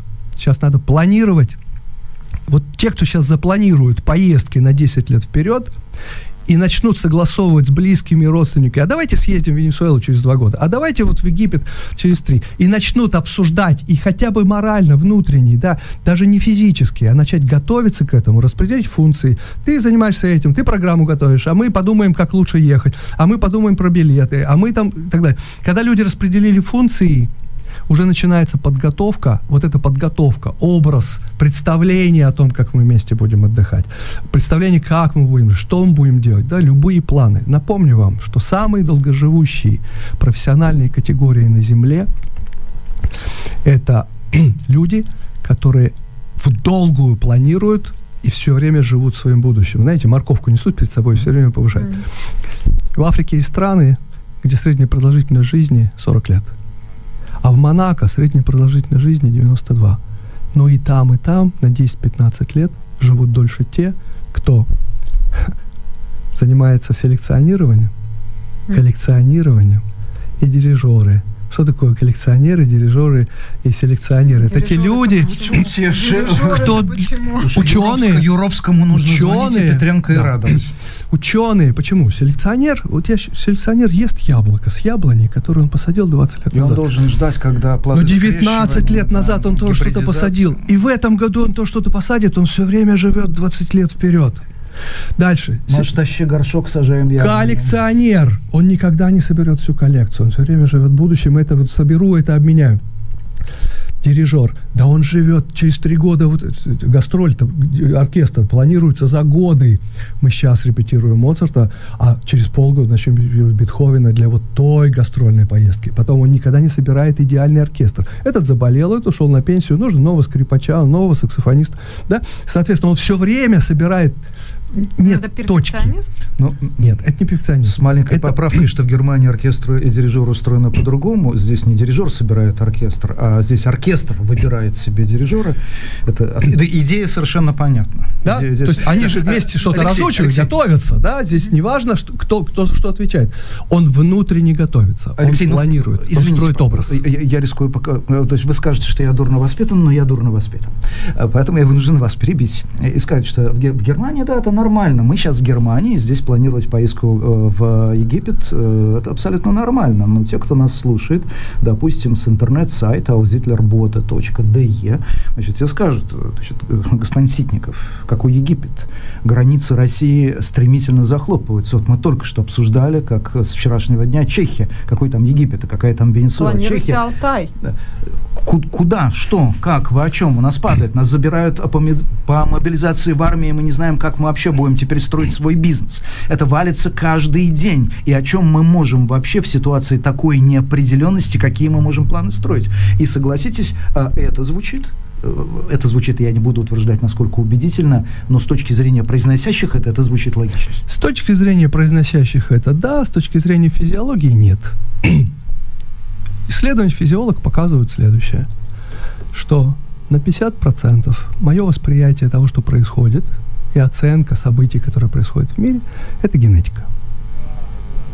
Если у кого-то из вас есть подруга или друг, которым не нравится все, что происходит в мире, не нравится страна, в которой он живет, не нравится еда, которую он ест, съездили на Мальдивы, ой, какие то Мальдивы, это всякая э, ерунда, не, мне не понравилось, что это все хвалят Мальдивы, или сходила на вечеринку, и мне не понравилась вечеринка, а всем понравилось. Это не характер, это гены, друзья. Это состояние определенных, определенного соотношения четырех нейромедиаторов – точки зрения нейрофизиологии, все эмоции, это соотношение там дюжины нейромедиаторов. В данном случае состояние удовлетворенности либо нет, полуполный, полупустой стакан. это уровень серотонина, дофамина, окситоцина, окситоцина, эндорфинов. Ну, немножечко вазопрессин. Нет. Соответственно, если этот уровень генетически занижен, то этому человеку все всегда не нравится. Поэтому, если у вас есть такая подруга или друг, вы не, не обижайтесь, это не характер, а это, это ген. Да, это корректируется диетой, если мало серотонина, триптофана в диете, например, а триптофан это незаменимая аминокислота, и она, а, ее можно только съесть, она не производится в организме человека. Если мало триптофана, а триптофановый обмен очень сильно зависит от, от солнечной активности. Если мало солнца, вот у меня есть пациент в, в Швеции, там, у него мама очень известный врач, и мама его звонит, говорит, Алексей, только ты, у него рецидив. Приезжаю, парню 32 года. Приезжаю туда, сидит со мной, общается и говорит, вот у меня приятель аутист, вот приятель аутист, вот приятель аутист. Думаю, что-то много. Пошел в библиотеку, не поленился. В Швеции в семьях русских иммигрантов в 8 раз больше аутистов, чем должно быть. Почему? Ну, это же генетическое, это же наследуемое. Нет, не хватает солнца. Швеция вся находится за полярным кругом, и для родившегося на территории там, России да, или средней полосы Европы в Швеции не хватает солнца, и количество аутистов вырастает в разы. Дальше. А эта статистика по всем северным странам подтверждается за, за полярным кругом. Не так много стран ну, за полярным кругом. Взять все там всех я не проверял, всех тур, я не проверял остальных. Я не проверял остальных. Я смотрел только для для русских семей, например, да, которые живут в Швеции. Угу. Там не сталкивался с другими. Дальше. Соответственно, серотонин зависит от солнечной активности количества солнца, и второе зависит от диеты. Ну и, и, и режима дня, на самом деле, да, так сказать, полноценный сон, потому что серотонин, мелатонин – это связанные, э, связанные метаболиты. Дофамин – это главный гормон нашей мотивации. Тоже дофамин производится из фенилаланина и тирозина. Не хватает их, этих аминокислот в диете, не, там человек неполноценно питается, да, так сказать, у него не может, может быть дофамина. Плюс, плюс и еще и как бы Окситоцин это вот почему, почему была проблема, вот эта стрессовая проблема у тех, кто сидел с, с э, САРСом, потому что окситоцин это гормон телесности. Вот это вся сексуальная телесность, это, это то, что нам нравится, там, тискать кошку, там, обниматься, нравится, когда нас гладят, нравится ухаживать за телом. Это все, это, кстати, материнский рефлекс это тоже окситоцин и вазопрессин. И последнее это, это, это эндорфины. Эндорфины это наши внутренние опиоиды. Иногда гормоном э, коллективизма э, Социализация. Социализация. Да. Какой? Окситоцин? Окситоцин, да, потому что он по-разному действует на мужчин и на женщин. Ну, тут, я думаю, вы продолжите гораздо более уверенно, чем... Ну, у меня первое образование нейрофизиолог, поэтому, да. Значит, и последнее – это эндорфины. Эндорфины – это наши внутренние опиоиды. И они э, выделяются, когда мы делаем что-то нам самим приятно, что-то вкусное съели. Шоколадку съел, она мне нравится. Вот если не нравится есть шоколад, или кофе утром выпить, да, я выпил, вот там небольшой выброс этого эндорфина. Соответственно, если позволяю себе делать подарки, если мне делают подарки, если вот мы там заботимся друг о другом, и это приятно, это эндорфин. И вот четыре этих нейромедиатора определяют то, как человек отреагирует на полуполный или полупустой стакан. Итак, 50% это генетика.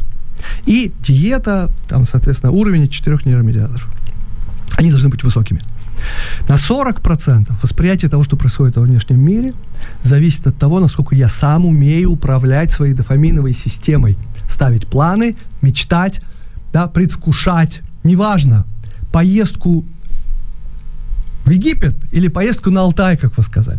Неважно, это семейный праздник, да, или, или подготовка к спектаклю. Неважно, это соревнования, к которым я готовлюсь, да, или, или какая-то зарубежная поездка. Главное ставить цель, предвкушать ее и системно начать готовиться к реализации этой цели. Вот они, дофаминовые механизмы. 40% это умение управлять своей дофаминовой системой. Вот это умение как формируется?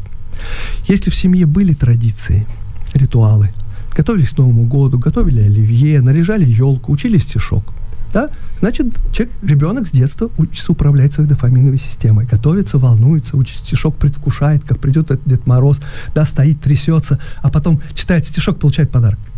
А потом отдали ребенка в э, драм-кружок. И они полгода готовили спектакль, волновались за кулисами, переживали, учили роль, да, а потом вышли на сцену и получили аплодисменты. А потом я отдал ребенка в спортивную школу, и ребенок в спортивной школе тоже готовился к соревнованию. Проиграли, плакал, расстроился. Потом это его настроило на то, что надо больше заниматься, и вдруг побеждает и получает медаль. И вот дети, которые прошли эту школу, становясь взрослыми, умеют управлять своей дофаминовой системой, себя мотивировать, предвкушать, сами себя вот туда, да, вот в это будущее, какими-то своими действиями тянуть.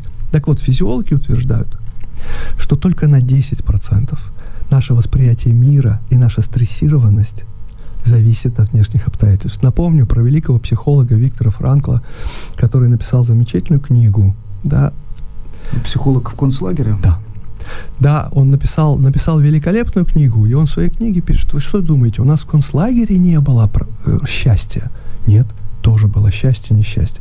Счастье, несчастье – это плавающая шкала с точки зрения нейрофизиологии, олигарх, покупая себе Мерседес или Майбах, радуется с той же самой радостью с точки зрения нейрохимии, как нищий, который нашел яблоко.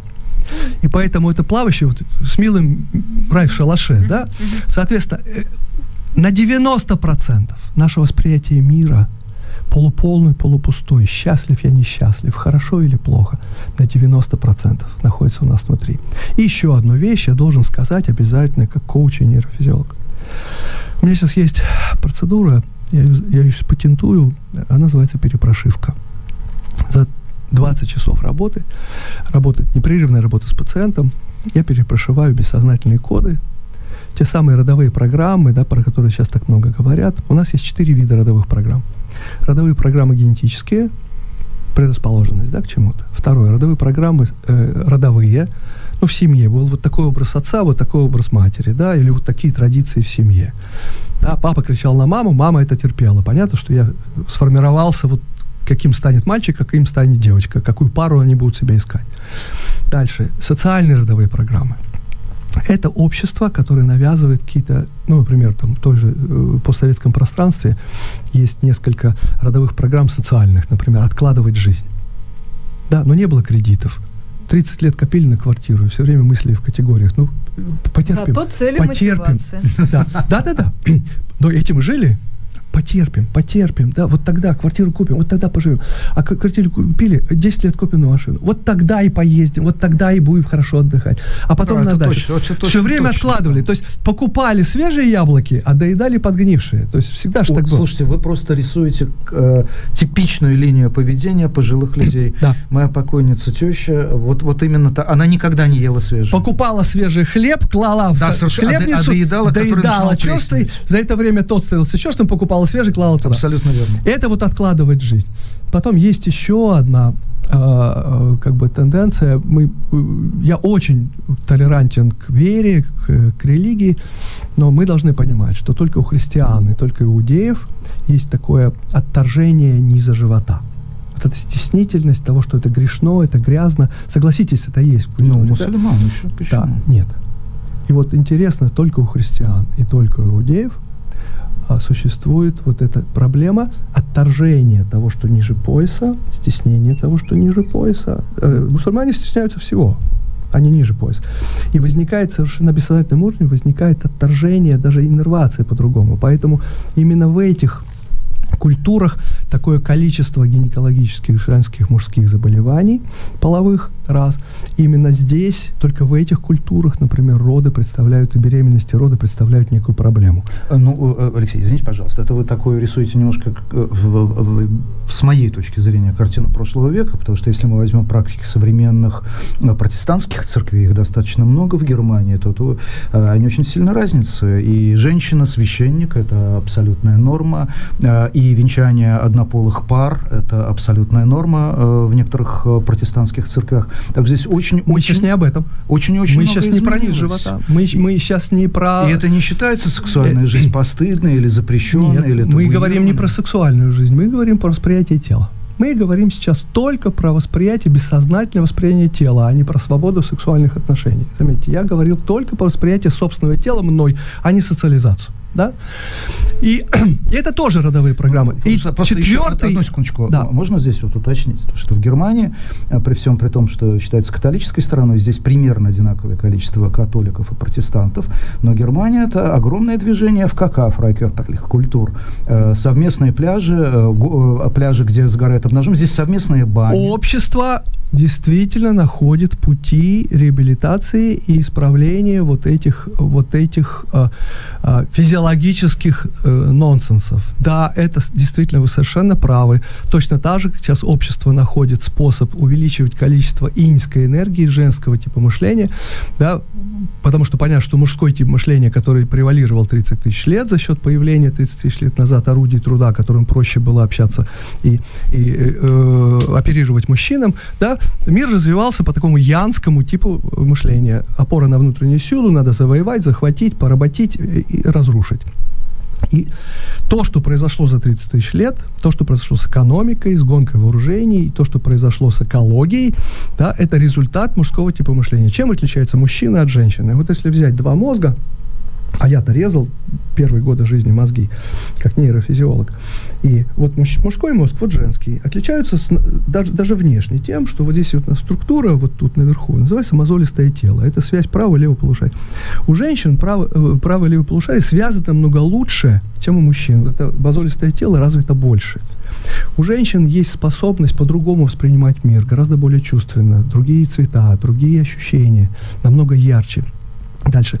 Женщина может одновременно контролировать много объектов. Мужчина ориентирован на цель достаточно, достаточно просто. Э, достигнуть цель любыми средствами. И мужчина теряет интерес к задаче, которая решена, но пока она не решена, так сказать, это вот там такое примельнение, разрушение всего, чтобы получить эту цель.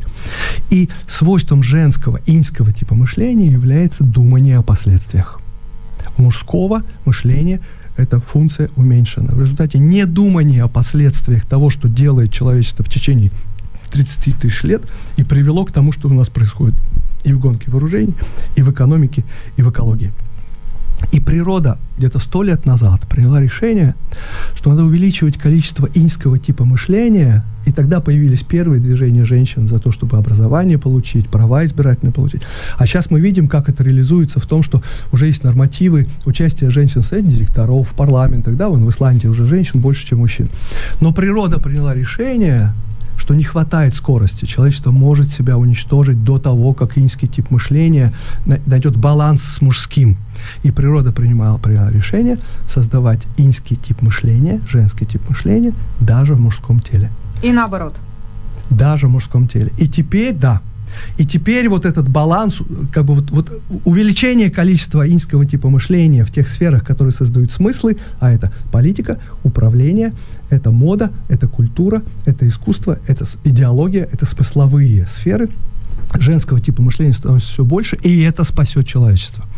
Там, поэтому вот то, что происходит в мире сейчас с точки зрения гендерного многообразия, это как раз путь, когда предоставляется возможность не просто инь-янь, да, не просто янский или иньский, а огромное количество вот этих промежуточных звеньев, в которые ты можешь сам принять решение, кем ты являешься. Так вот, вот эта процедура перепрошивка 24-часовая, которая позволяет за счет 20-часовая. 20-часовая подряд. Часть под гипнозом, часть без гипноза. Перепрошиваю вот эти бессознательные коды в том числе и коды четвертого уровня, так называемые навязанные убеждения. То есть вот когда учитель тебе сказал, да куда тебе в МГУ, поступай в наш политех, да, да куда тебе жить там в Европе, сиди и не рыпайся, да. А, когда вот от авторитетного человека в детстве ребенок это услышал, он просто себе бумажный потолок навсегда вот вешает, и вот эти ограничения, это четвертый уровень вот этих родовых программ. В результате мы снимаем все эти родовые программы. Очень похоже, вот когда компьютер начал плохо работать, кнопка не нажимается, файл какой-то не открывается, mail не отправляется. Что мы делаем? Мы можем антивирус начать э, ловить вирусы, а можем просто вставить загрузочный диск, с которым я компьютер покупал, и обновить операционную систему до базового уровня, как он был создан. И вот эта перепрошивка это делает. Так вы удивитесь, вообще невероятные изменения у людей происходят. Такие, таки, такое изменение физиологии такой, вот пытаюсь запатентовать этот метод, потому что ну, через, через месяц ко мне приходит совершенно другой человек, у которого там перечень болезней, который у него был месяц назад, просто, просто обнуляется. Так вот, здесь очень важно понимать еще одну вещь. Организм животных и организм людей устроен достаточно совершенно.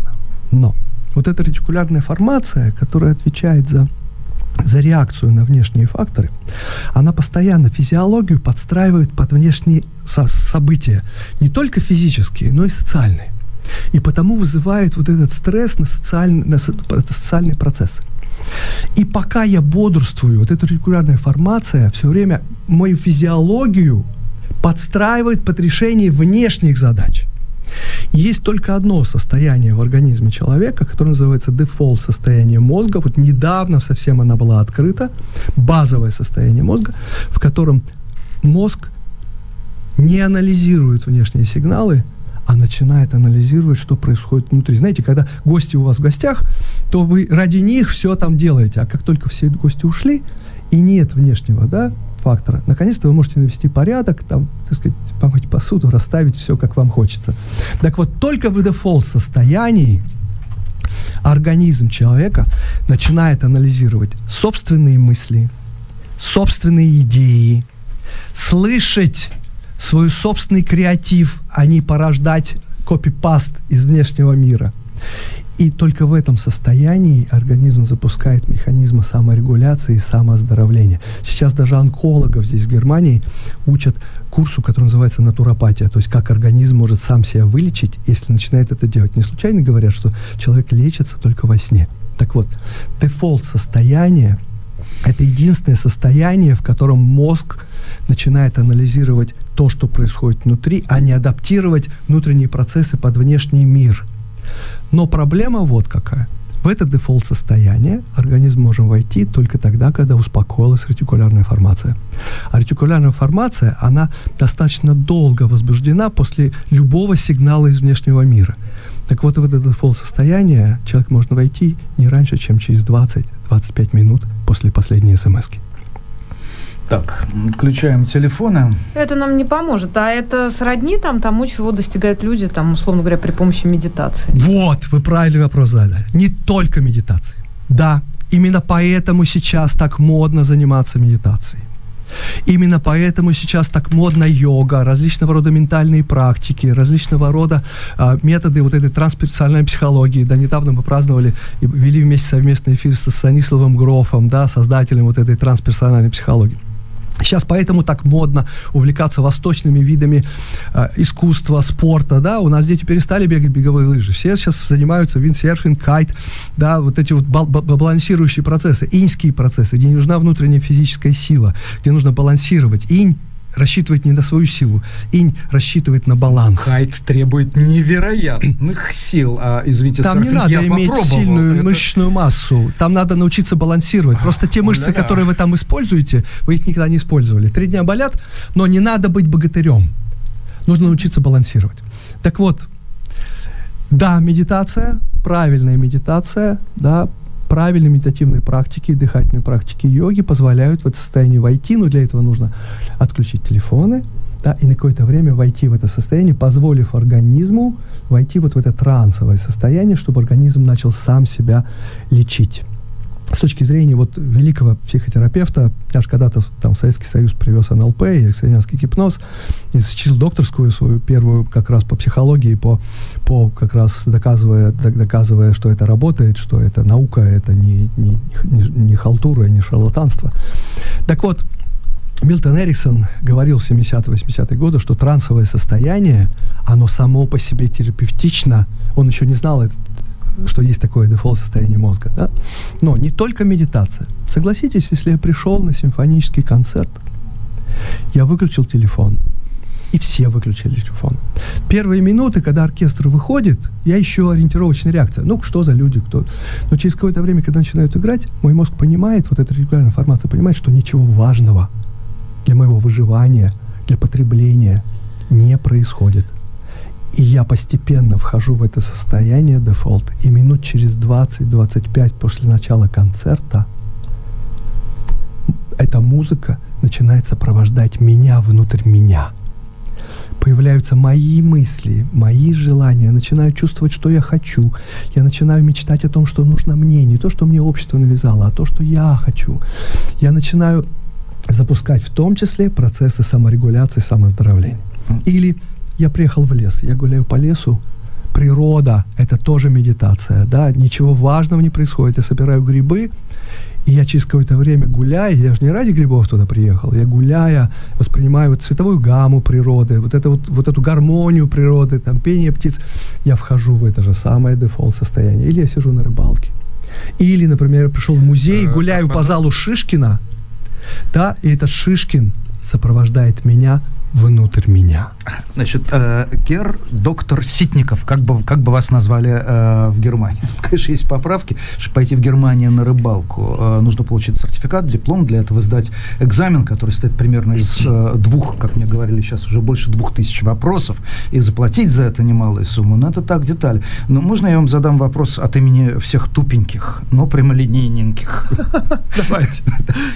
Тупенькие, прямолинейненькие. Очень мало времени. Да, я понимаю, они хотят получить простые простые ответы на простые вопросы. Давайте. Вот вы говорили, что питание может помочь. И вы говорили, цели нужно ставить. Ну, как ставить цели? Когда с тобой МИД Фертрак, э, контракт на аренду квартир, заключает сейчас в Берлине на два года, а потом неизвестно, что будет. Если тебе неизвестно, что сработает, у тебя количество степеней определен, неопределенности, оно только возрастает. Ну, может быть, что-то можно поесть, но тогда скажите, Бог ради что? На меня, в принципе, икра не только черная, но и красная всегда действует крайне благотворно. Одна знаю, минута, Дмитрий. Оп, за одну минуту сможете? Конечно, сможете да. ответить. Друзья, для этого и существуют такие явления в социальном мире у человека, как культура, хобби, спорт, увлечение.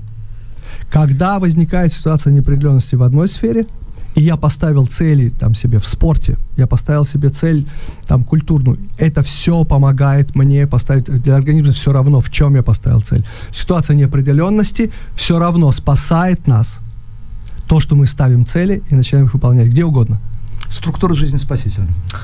Да, спасибо большое, но мы вынуждены заканчивать. Алексей Ситников, э, коуч, психотерапевт, четырежды доктор наук, э, сегодня с нами. Маша. Маша Майерс и Дмитрий, Дмитрий Губин. Губин тоже да, с вами были. шоу. Были, были, да всплыли. Да, мы встретимся завтра, мы встречаемся с двух до четырех по берлинскому времени каждый будний день. Берегите У... себя и будьте здоровы. Удачи. События, интервью, дискуссии, актуальные стратера-шоу с Машей Майерс. Слушайте на «Голосе Берлина». Смотрите на Аусы для работы ТЕ.